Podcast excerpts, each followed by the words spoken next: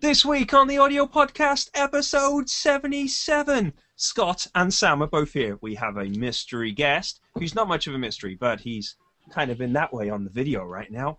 There's also news. There is This Week on Twitter, an exciting new feature that we're trialing for the second time, and some presidential plunder. All this and more on this week's The Audio Podcast.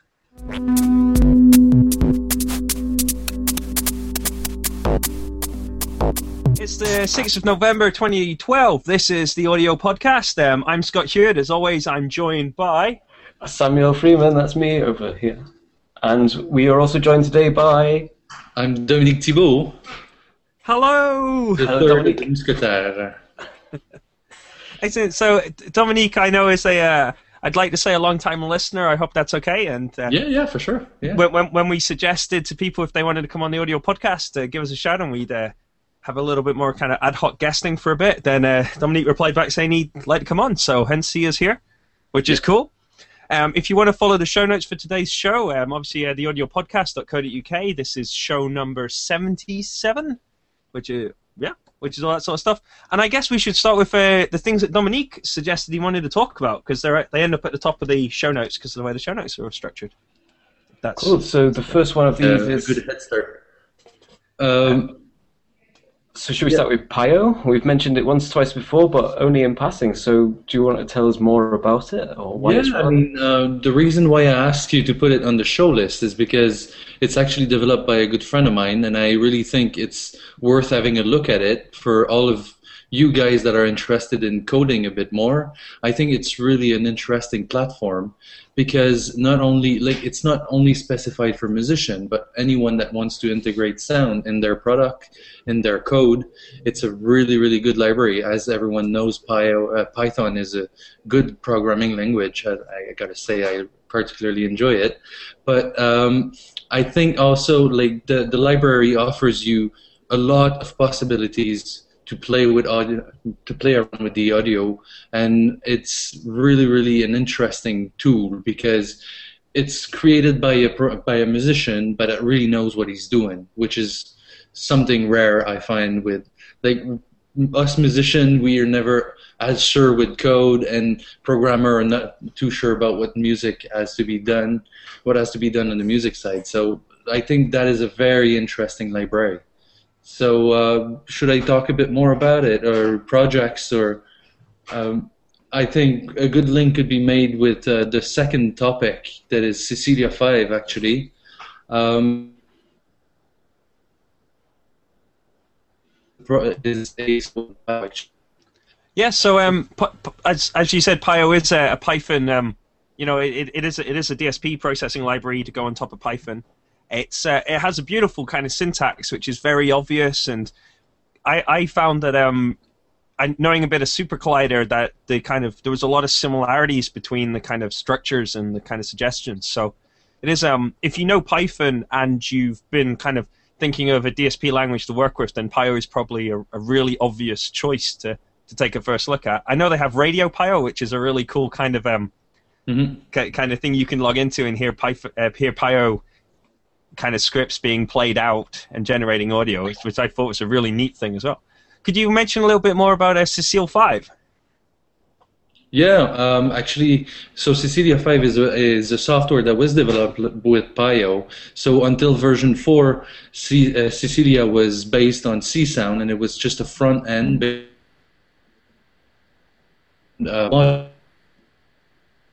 and 5, Olivier Bélanger built from scratch everything, and it's really interesting because he brings in new modules. And to me, Cecilia is an absolute essential for anyone who's interested in sound design. It's a superb software that allows you to really manipulate sounds in a way that no other software allows you. Okay, so. Particularly interesting because it brings in lots of good feature that was in version 4, Python 4, and especially it's got new modules, so new ways of processing sounds that were brought with Pyo, but in a very user-friendly interface. So that, to me, is the key features of Cecilia 5. Yeah. It's cool. It's not something. It's not something I've ever worked with. Sam, have you ever worked with it? No. Last time I was aware of. I've always thought of Cecilia as being the front end for C Sound. Not that I held that against him particularly, but like that was the way I was thinking of it. Yeah. So I'm really interested to hear that this is now using the Pyo library for its main sound generation. That's really interesting.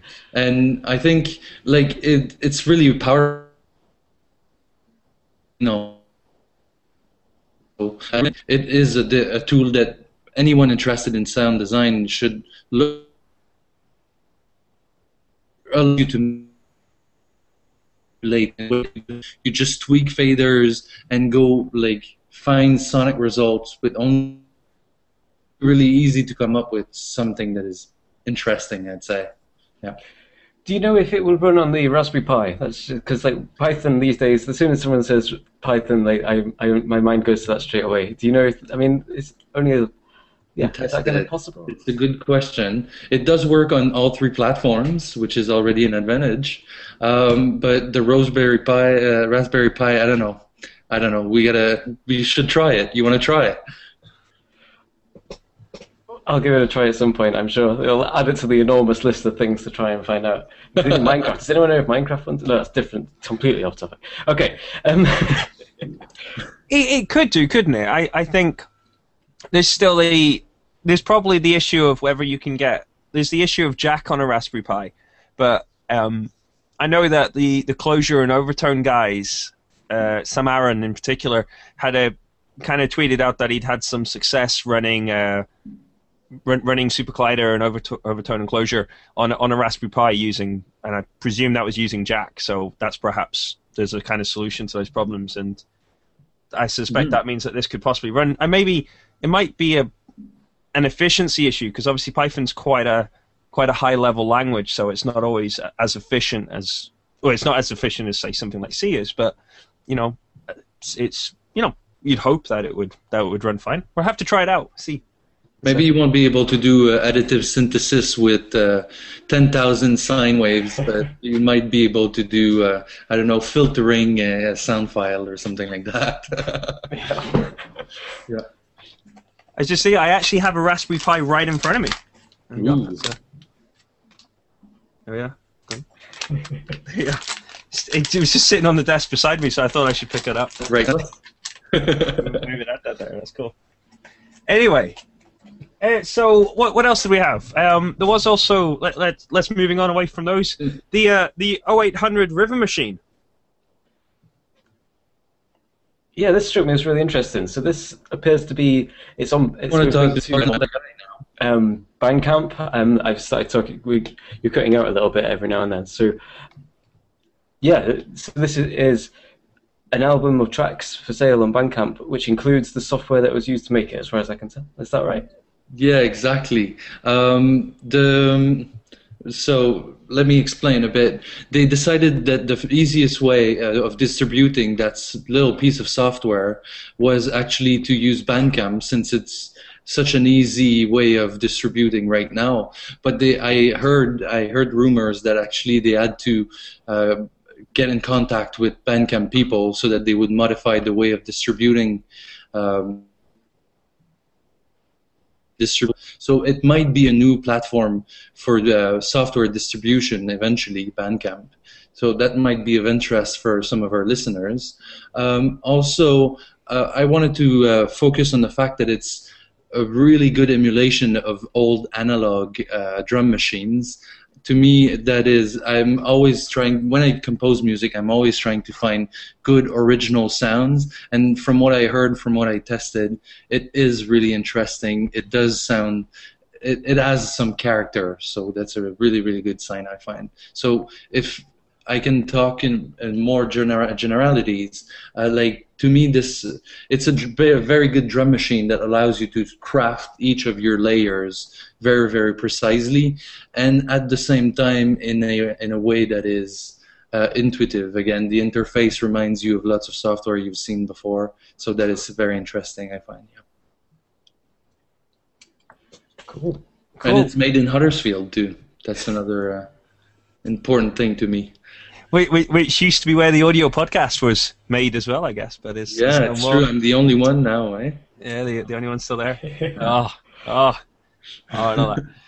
So I guess in the spirit of kind of cool things making cool sounds, you also wanted us to have a look at the Pittsburgh Modular. Yeah, that's another of my. How can I say that? Sorry, my coup de coeur. So one of the cool products that I discovered this year, I really want to get it now.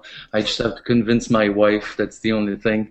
So I wanted to talk about the Pittsburgh Modular. It's a little mini modular synth. It's basically a starter kit, and it's really built with ease of use and creativity in mind. Okay, so it packs, I think, 10 modules. You can, but it's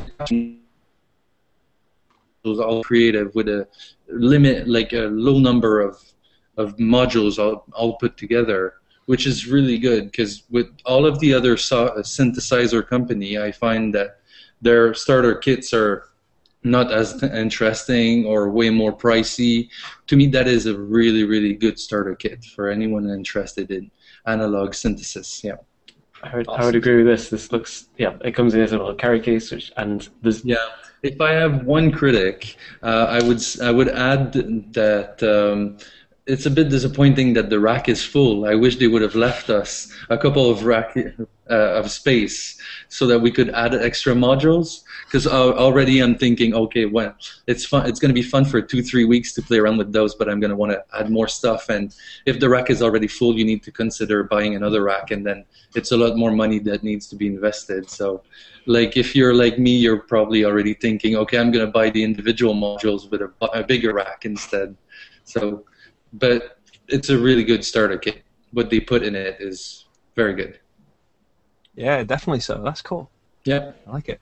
So it's been all about creating cool new sounds, you know. Yeah, I'm sorry. No, that's absolutely perfect. So we had Pyo and Cecilia 5 for kind of Python programmers, and then you know a kind of cool kind of analog emulation drum machine, and then finally this the Pittsburgh Modular as well. So it's been a ways to make new cool sounds, which I like a lot. That's really cool. I'm gonna maybe, you know, I was planning on doing some work this week, but perhaps I might have to put a little bit of time aside to have a look at Cecilia 5.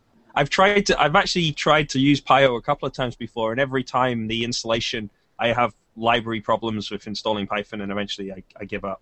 Just you know, okay. I might try again actually though, because I haven't attempted to install Pyo on my Fedora install, so I could maybe, you know, try it in there and see if that maybe they're fitting first time around this time. Right. If you have more problem, you tell me. We'll hook you up with the right kind of people.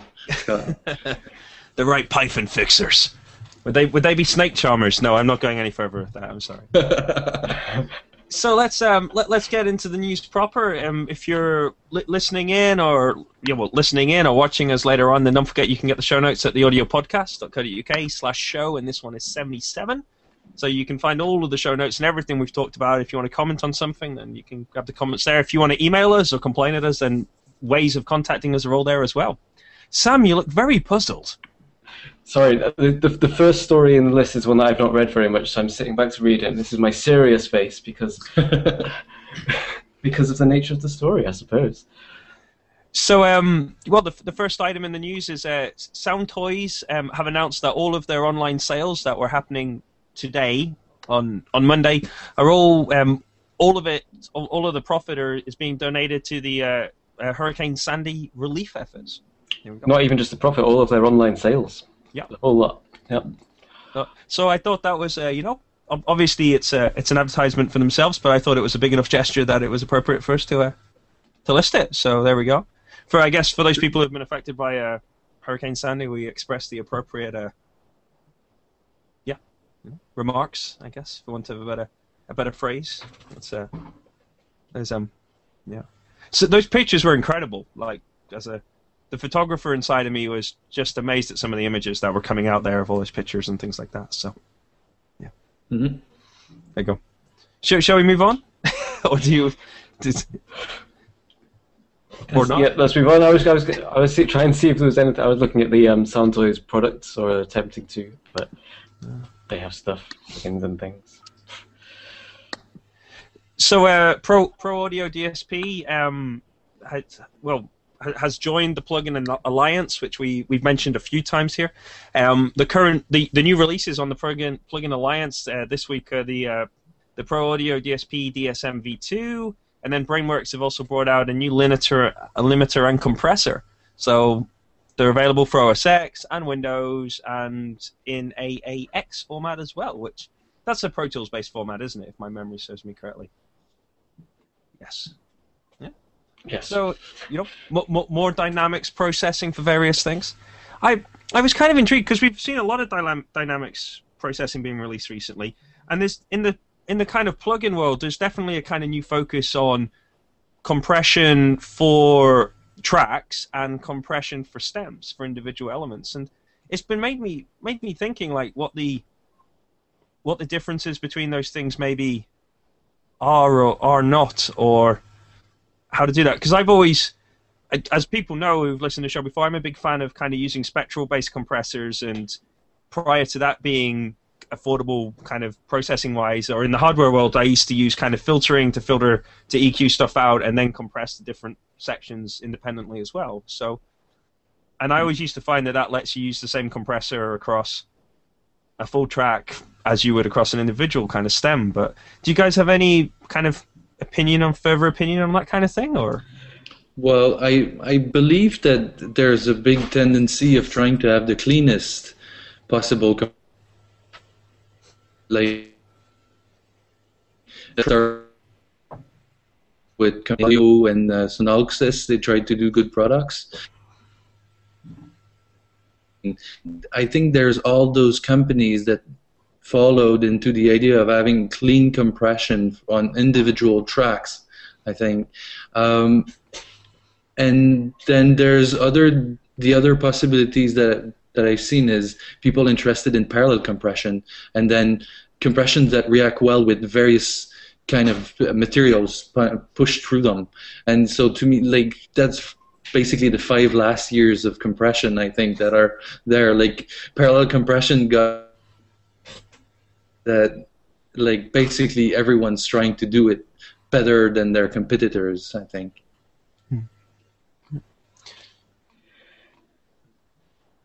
How about you, Sam? I was mostly interested in your own compression going on here today. While you're talking, Scott, there, you mentioned before we went on air that you've got a new setup on your rig there, and as you're speaking, your voice is fluctuating up and down quite radically as you move forwards and backwards. So maybe your settings need tweaking a little. I don't know. Oh, your own compression's perhaps not being monitored. That's harsh. It is, but it's true. This is my observation I'm making. So, I know I take that on board. You know, I do take that on board. I am moving around a little bit more than I normally do. But yeah, did you drink a lot of tea? I guess so. I'm just waving a little bit. I got my cats are running around my feet and attacking cables, so okay. I'm just having to kind of fend them off a little bit as well, which is kind of moving me around a little bit more. But I do take that on board, so I'll have a think, you know. But I don't like to compress it flat though, and the Google Hangout does a little bit more. Well, YouTube does a whole load more once it gets rendered up. So okay, I try to leave a little space, but I'll have a little play. Will it help my accent, you think? Whoa, Sheldon. Sam, take over. Okay, if I'm taking over, then I'm just going to move straight on to the next thing, which I believe is the SoftTube story, I think, I hope. Indeed it is. So this is SoftTube, and this is a classic we're on Facebook, click our like button contest. Does those contests work? Have any one of us ever won anything in those contests? I tend not to click like on them. No, because I've never won anything. Yeah. I actually avoid participating in these competitions. I'm surprised they're actually allowed to operate, but I just when kind of Facebook pages first arrived, it was like against the rules to kind of promote the idea of liking them. But I suspect they've changed that now, and it's perfectly okay to do that kind of thing. Yeah, maybe for some obvious reasons. No, but so it is a cool competition though in terms of you can win the entire range of SoftTube plugins. So it's a cool prize. It's a pretty cool prize. And did either of you try and enter? Because there are three questions, but I couldn't work out how to find out the three questions without liking them, which was something I wasn't willing to do. No. So hence I didn't. I suspect they're not going to be complicated questions, are they? These things tend to be fairly, take part more than anything else. Yeah. Don't they? Read the website and you will find. Yeah. How about, shall we go on to the next item? Okay. So this is firmware update, is it, or software update? It's a firmware update for the DT series of stuff from Line 6. So these are their amps that have modular analog / digital amp heads and amplifiers, as far as I can tell. And this is version 2 software free firmware upgrade. So. Yeah. So if you have a DT series amplifier, not only will you get some extra kind of presets and kind of bits to program up for your sound, but they've now also released their Touch OSC mappings as well, so you can control it via from an iPhone or an iPad as well, which is kind of cool. For people who are querying how that's working, if my memory serves me correctly, you kind of have to interface via MIDI into the amp. So while you could do that via a more roundabout path, the path they suggest is using a kind of MIDI, plugging a MIDI thing into the 30-pin port on the, on the iPad, on the iPhone, and then going in that way. Well, I thought that was cool. We're seeing loads of Touch OSC stuff at the moment, which is kind of nice as well. Hey, let's get back to post-production and compression and stuff. Yeah, so we've got two iZotope stories here. The first of which is their new monitoring stuff, which is called Insight, I believe. Is that what this is called? Yes, Insight. So they've got a new... It's not actually out yet, but it's coming soon. And yeah, coming soon. More than just a traditional metering plugin. Immediately detect potential mix problems. There you go. Nice. Through real-time visual monitoring, color-coded alerts. And it adheres to standards like BS 1770-1/2/3. Do you know what they are, Scott? No. I looked them up. Did you look them up? Oh, fantastic, Sam. That is commitment. Well, first of all, it's forward-thinking to be adhering to these things, but the 1770-1 actually is... quite a few years old. I think that was 2006 or something like that. Almost. Okay. But the 0.3 was only this September, and I'm loading up the PDF that I downloaded to remember the title, which is these are recommendations. This is a recommendation from the ITU, from the radio communications sector of the ITU, in fact. And they are algorithms to measure audio program loudness and true peak audio level. So this is an objective way to measure subjective loudness. Fantastic. I hope you're going to put that link into the comments or add it to the show notes, please, because that'd be fantastic. Okay, I will do this thing. How about that? The audio podcast offering you insight and,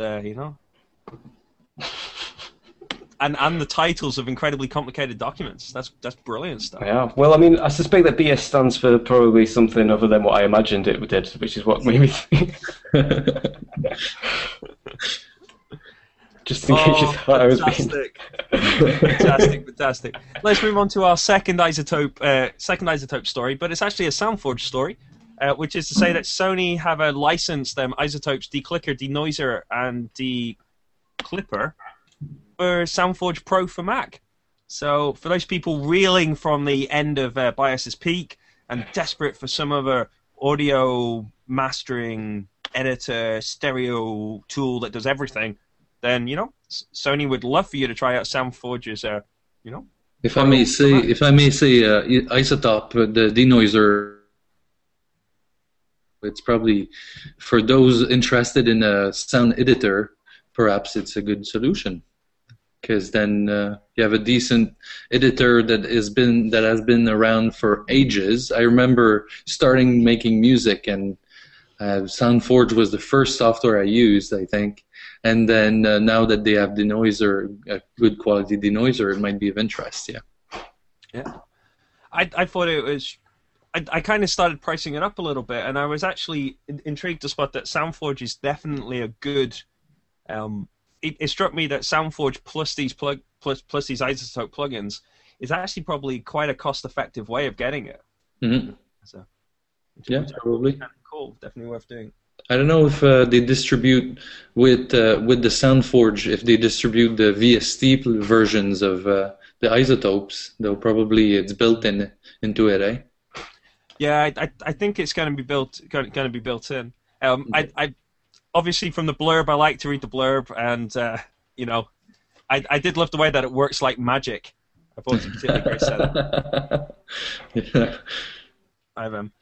For those people enjoying the audio version, they won't be aware of Sheldon, my cat, who is currently jumping around on my keyboard, on my kind of musical keyboard in the background of the shot there. Sheldon, please stop misbehaving. No, he's not. I'll try and ignore him. I'm glad the keyboard's off. If he turns it on, you'll actually start to hear his playing. So it's. I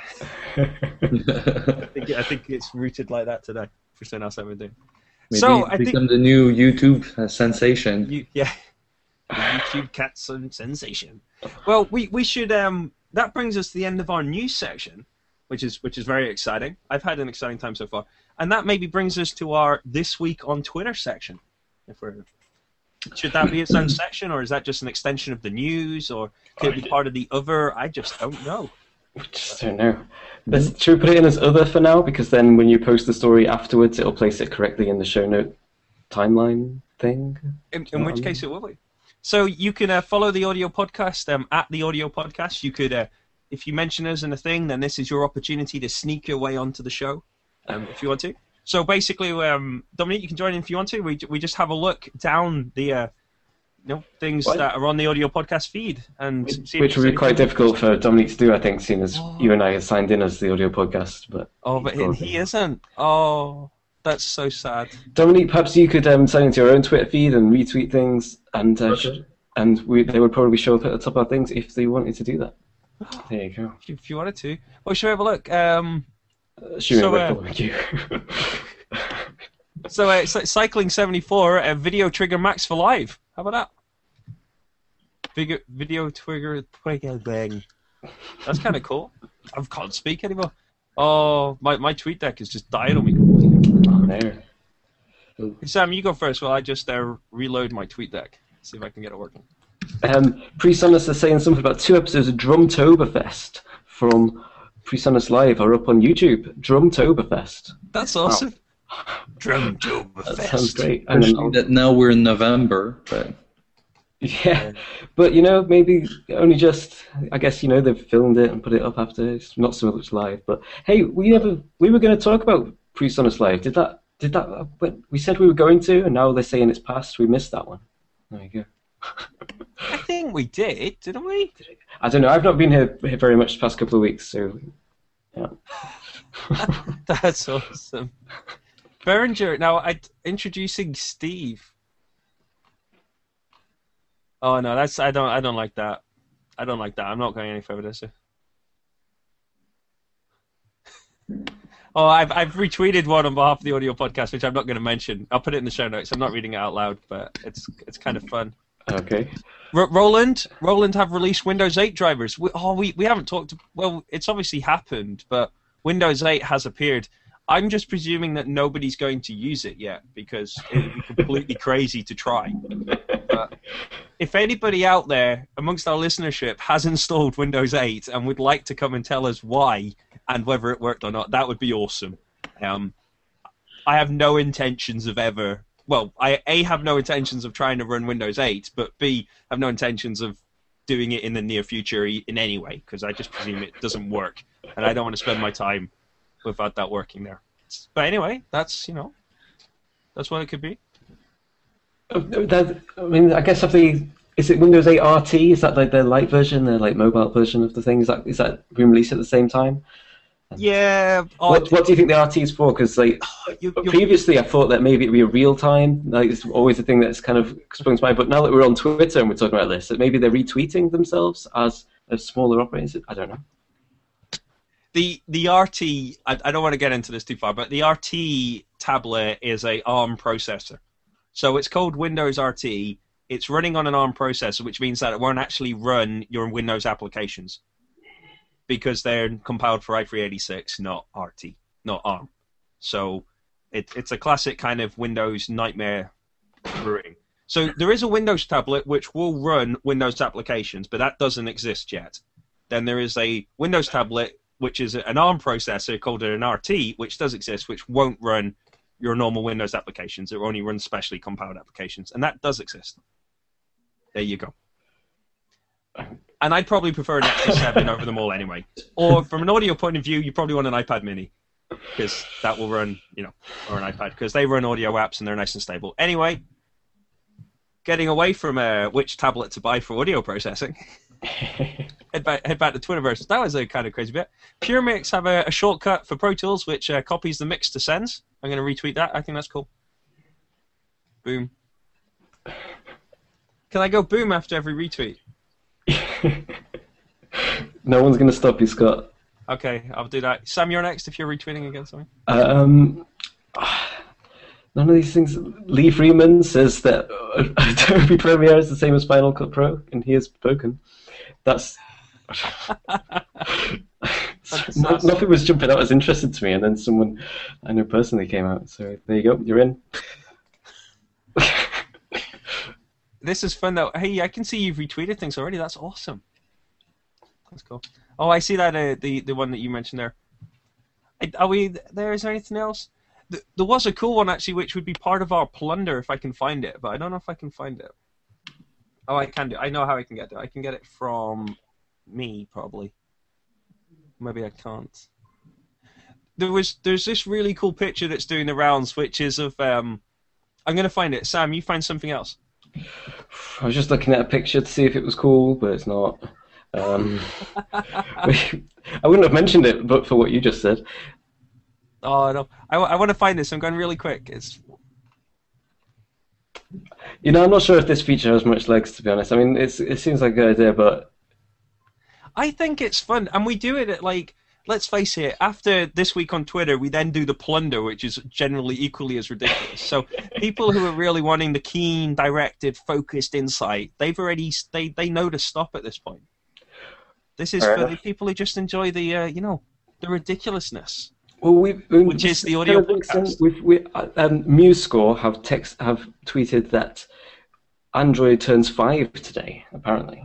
Ooh. So there's a tech story that we didn't mention, and we'll very soon play your scores. So Android is 5 years old, and we'll soon be able to do stuff. That's the story there. I'll retweet that. That is very cool. I like that. I tried it. It's something I wanted to put in the plunder, but I didn't. But now I wanted to mention it. I can't find it. I'm giving up. I'm giving up. It's just too. It's too much. It's too much for me. I'm just giving up. So there we go. Perhaps we've made it all the way through the audio podcast Twitter highlights for today. Oh, I found it. There we go. So this is fantastic, but it's a picture of Barack Obama hugging Bruce Springsteen, which I thought was awesome. So I wanted to include that in our Twitter highlights. So hence I have, and it nicely brings us into the plunder section. Arg. Fantastic. So let's get into the plunder. The plunder is, as you would expect, ridiculous, really. Which is the great thing about plunder. You should enjoy your plunder all over. So here on the audio podcast, we're obviously UK-based. We have lots of visitors from all over the place. It would be amiss of us not to acknowledge the American election happens this week. There we go. And hence, while we express no political opinions in any serious way and like to keep everything in a light-hearted manner, I found two items of presidential plunder which I thought were absolutely fantastic.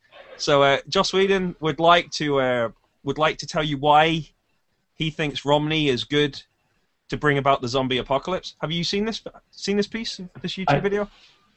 I did actually watch this. I often get to the plunder point and say I've not seen them, so today I did. And, I mean, on the face of it, I thought you were going to be balanced there. We've got a Romney one and a... I couldn't find anything. I did go looking for balance and failed to find anything in the alternative direction, which was in any way entertaining, I'm sorry to say. It's whereas I thought these were funny. Chris Rock would also like to remind you that Barack Obama is the whitest candidate, which I thought was a fantastic fantastic sort of slight as well.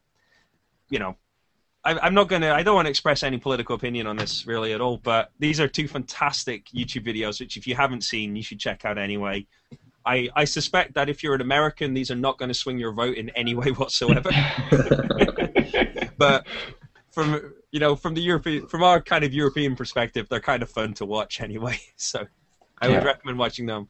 Perhaps our Bruce Springsteen hugging Barack Obama hug could have fitted in there as well, but you know, such as it is. There is, however, a plunder item which is audio related. There is, and this is something I was going to respond to in editing posts today, but I haven't got around to it. So what you've linked to here is a video that of Behringer's making of what they're calling the biggest iPod dock, or what you've called that. So this is it is the biggest iPod dock. That's what it is. It looks pretty big, yes. It is pretty big. It would fit in any of our house. Yeah. I don't think it'd fit in a car. It's a kind of lorry-sized dock. I think 900. Is it 900 pounds or something? It weighs. Yeah. No.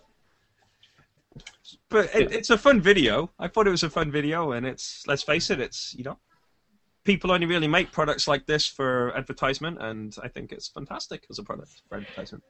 10,000 K. Is what they say its power output is. That's nice. 130-something dB peak on the thing. Can you... Now, I haven't really... It's hard to get a real close look as to the practicalities of it, but I suspect that as it's a dock, it should be facing towards you. You know, that's how docks usually work. They, you know, the speakers are facing towards you, and the interface is facing towards you as well. So can you imagine attempting to select the next track if you have a 135 dB of full normalization coming straight at you? I'll get the ear defenders on and make the mix. I clicked around to find out more about this, and the volume control for it is on the back. It is on the back, is it? The volume control's on the back, and they make a smaller version, which is obviously it's called, what's it called? It's called the iNuke Boom, I think is what it's called. Is the iPod on the top so that you need a ladder to go and change the tune? This brings me to my point. We've covered on show 42, I think it was, or something. I looked it up earlier today. And no, it was show 25. We mentioned that Jean-Michel Jarre had an iPod dock, which you did need a ladder to climb to the top and put on. And in terms of loudness, it was just as big as this one. And it's not quite as wide, but it was a lot taller. So I think they're probably about the same volume. So, but... That one was like quarter. But it's Jean-Michel Jarre, though. It's something else. I feel sad for all of these boutique iPod dock makers, because now that we have the Lightning connector rather than the 30-pin connector, it's just going to be a little bit sad now. I have to change all these things.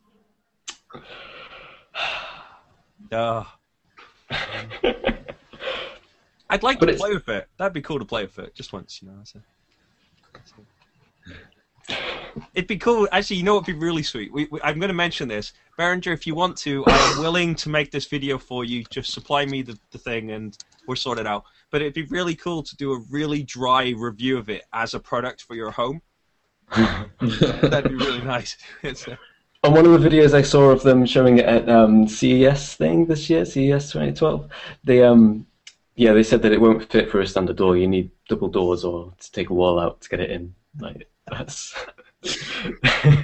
Can't you buy it in pieces and plug them in?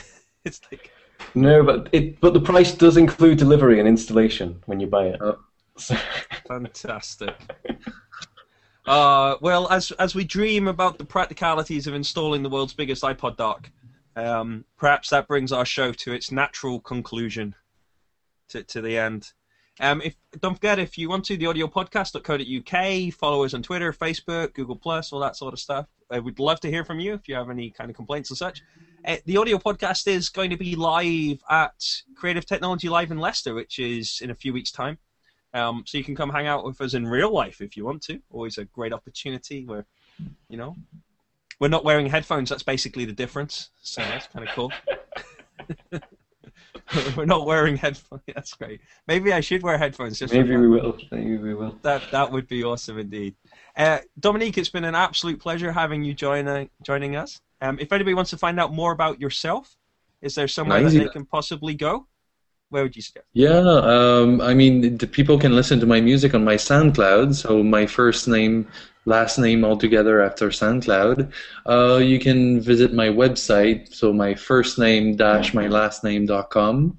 It's basically a blog where I try to update stuff.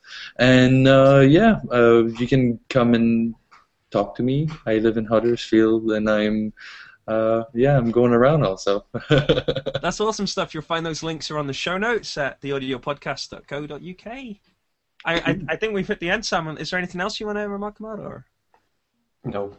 No. Congratulations on doing the solo last week. That's the first time there's been a solo. I listened through to that just earlier today, and well done. Yeah. Oh. Shame about the microphone, eh? I know, and now now you don't like my compressor settings. It's been okay since I commented on it. It's just because you were talking about compression, and I could hear the compressor going as you were talking about it. It's just too much for me to not say anything. All right, Sam. All right, I understand that. Okay, this has been episode 77 of the Audio Podcast. I'm Scott Hewitt. I'm Samuel Freeman. And I'm Dominique Thibault. Bye. Bye.